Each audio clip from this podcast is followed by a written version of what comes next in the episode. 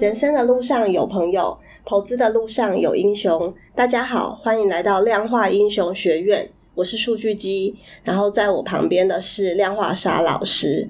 那因为虎兰教授跟股权法传人他们手牵手去滑雪了，所以换我们在这边跟大家聊聊天。好，那那个量化沙老师，去年记得我们有好几集的节目里面呢，我跟那个超级拍档跟大家聊那个 NFT。那那时候你有听我们的节目吗？哦，那时候有听啊。那你听完有什么感觉？听完就觉得不上车就没有机会，就只能看到大家数钱了。所以那时候觉得说，这是一个很值得尝试的投资方式吗？还是你觉得那是一个投机的行为？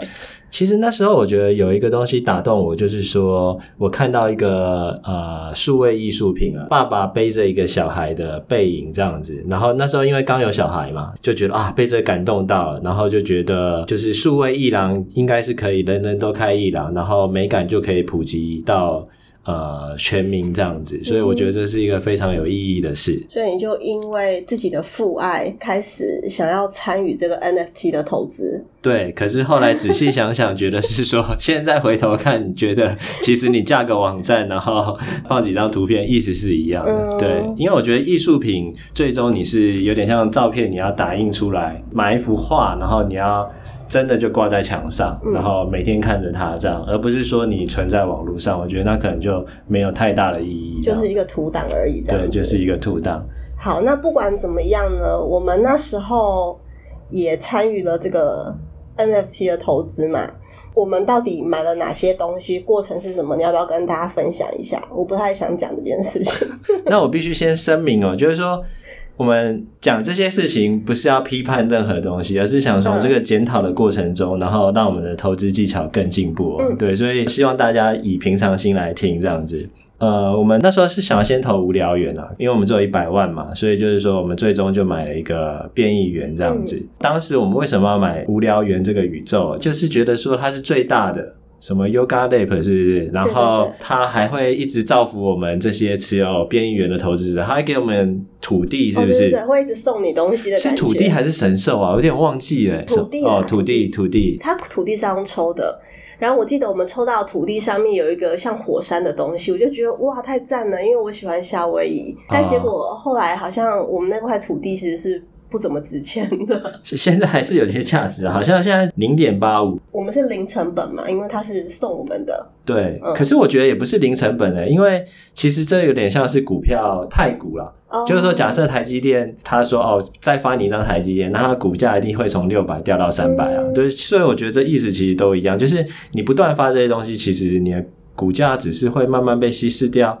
这种感觉啊。嗯对，所以我们的变异猿当时买进的成本是十七块，嗯，然后现在大概剩五块，嗯嗯，啊，ETH 啊，这样好像菜市场这样。后来还有买什么其他东西吗？我们那些钱？后来还有那个叫 Meebits，好像就是也是一个像变异猿的东西，然后就是好像也是很看好它，具体我其实也忘了。所以就是说，他当时买十二块三七，然后现在剩靠，现在剩一块了。哎，我们那时候买一个小人嘛。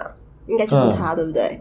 对对对，就是一个。我们那时候还在投票，说我们想要选哪一只小人。对对对对对，所以我们买了，然后好像买了两只，对，没有错。嗯那接着我们还有买 APE 的币这样子，嗯，就是无聊元宇宙它发行的币，嗯，然后当时我记得是买在一点六吧，然后现在剩下零点四四这样。当时好像是很看好说它发行游戏啊，什么周边的商机，你游戏都要用它的无聊元币来支付啊，对。可是后来马里欧大火之后，我惊觉到说，其实你要有一个做游戏的基因不是那么容易的，就是大家都是有情怀的，大家可能会想去玩马里欧，玩萨尔达。你要让这些游戏做得好是很难的。后来还有买 Looks 的币，有点像 OpenSea 的那个 NFT 的交易所。然后当时是说它是可以做 staking，就是说你把钱有点像是质押在里面，它的币质押在里面，然后它每年会给你五十 percent 的利息。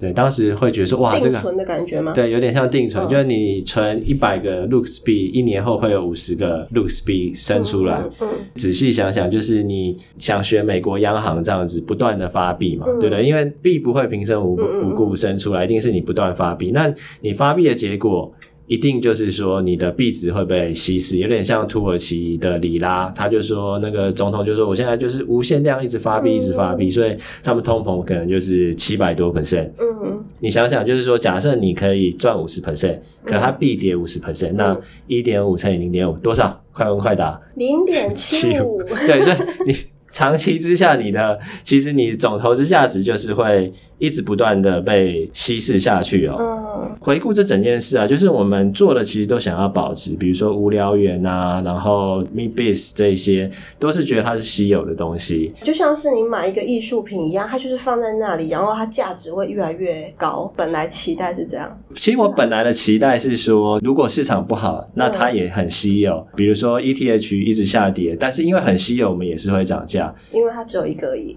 对，就有点像是说，新闻上都会写说，哦，你的日元现在跌啦，然后现在比如说从零点三跌到零点二，你会觉得说你去很划算，对不对？对，对，我很期待我，因为我明年要去日本。对，你去只会更贵而已，因为没有人会让你占便宜的。就是说，比如说他们 iPhone 一定会赶快调整售价，他们每年一定会调整一次售价，然后。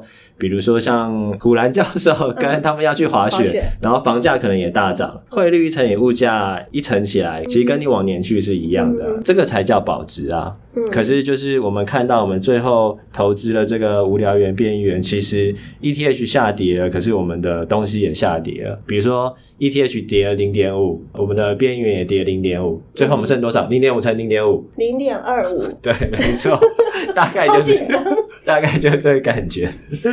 哦，所以之前我本来想说，哎，什么我们的 NFT 价值变低，我本来以为是因为以太币跌的关系。但现在看起来也不仅仅是这样子，所以它的投资风险除了币别之外，就是我们现在买以太币，然后还有它本身的价值会越来越低。那还有什么风险吗？就是买 NFT 的风险。买 NFT，我觉得最大的风险就是它有点像你开一个公司，然后你不用这些规管，然后直接就收钱，嗯，然后你也不用做会计账，所有都你说了算。那它也很有可能就他们叫什么拔插头嘛，就跑掉了这样子。或者说他们钱乱花，其实也没有没有人去监管它。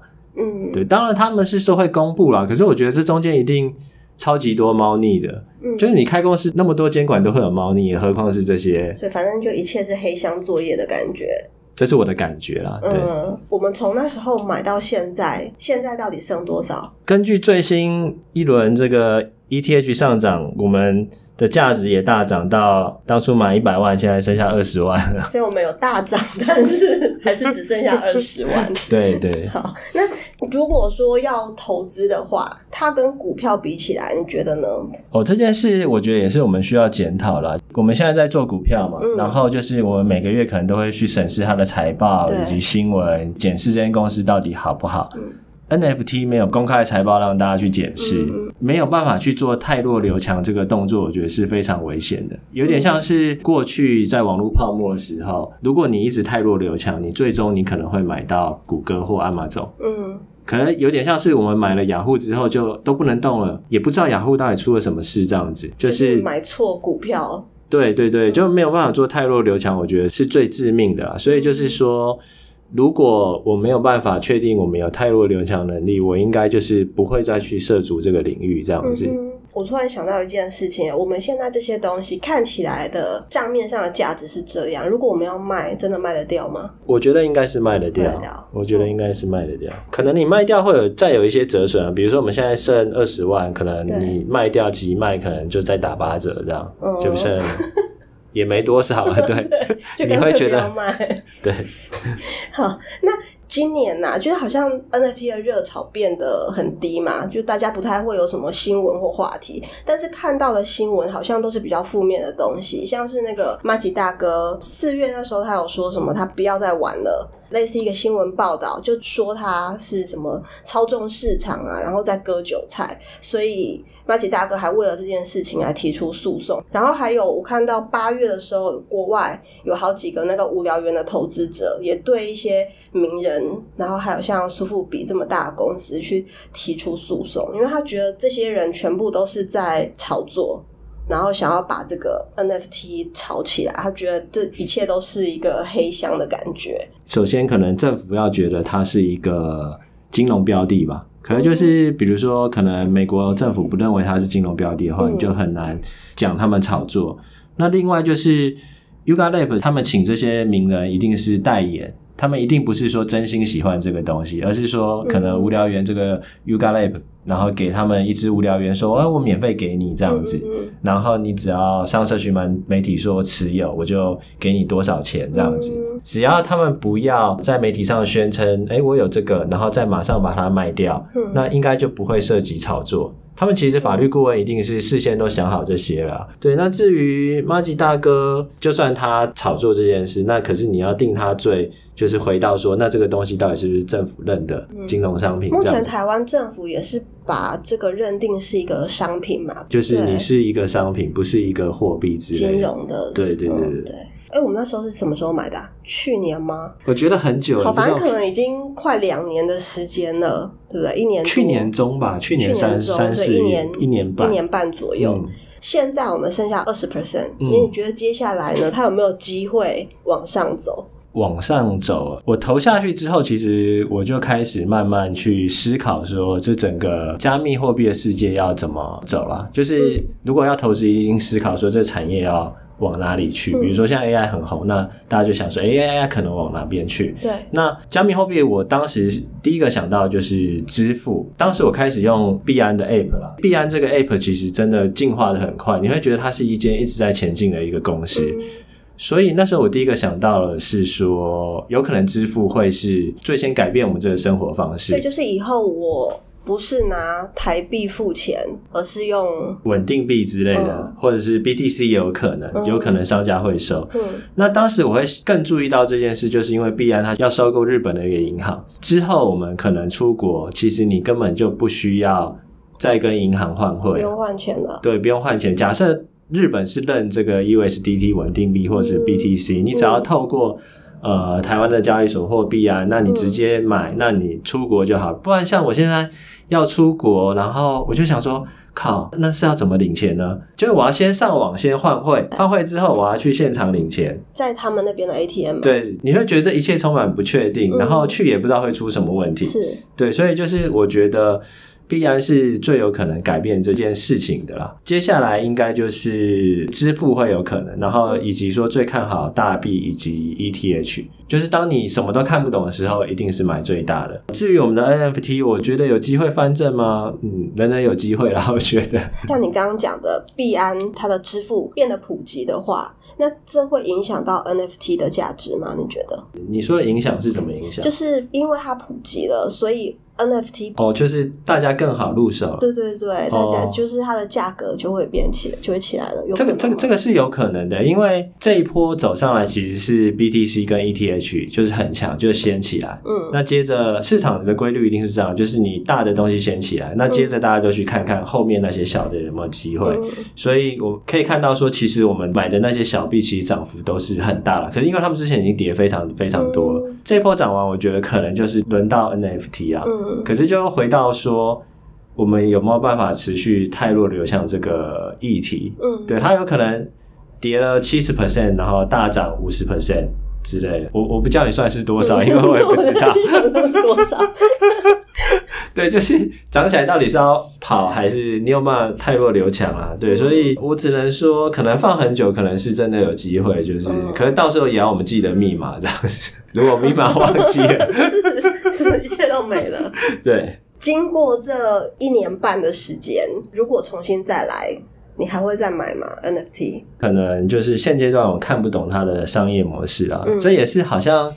就是股权法传人一直在念的，对，对他对于我们买这个好像非常的 嗤之以鼻，每次都在翻白眼跟冷笑。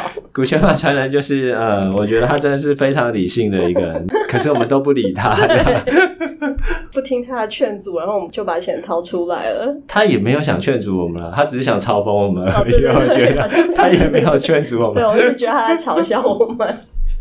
那今天就谢谢量化沙老师的分享，就是分享。他还有古兰教授，还有我，我们三个人的那个血泪史。不过他投的钱最多了，所以他应该是心里应该在淌血这样子。好，那这个过程让大家知道说，不管是有多少经验的投资人，像我是投资小白，量化沙老师他是非常有经验的投资人，都有可能会变成韭菜。就像是很会游泳的人到海边一样，还是一样很小心。那今天就谢谢大家的收听。那大家对我们聊到的话题有什么意见或想法？都欢迎留言告诉我们，可以在脸书追踪我们的粉丝专业量化英雄学院，或者是加入脸书社团智能古巨基 YT 频道呢。量化英雄学院我们会分享我们在量化交易上面的一些程式啊、选股，然后还有研究结果，欢迎大家追踪还有分享。祝大家投资顺利，还有圣诞快乐！哦，对对对，下一个礼拜就是圣诞节了。那量化英雄学院给你投资新观念，我们下次见，拜拜。拜拜。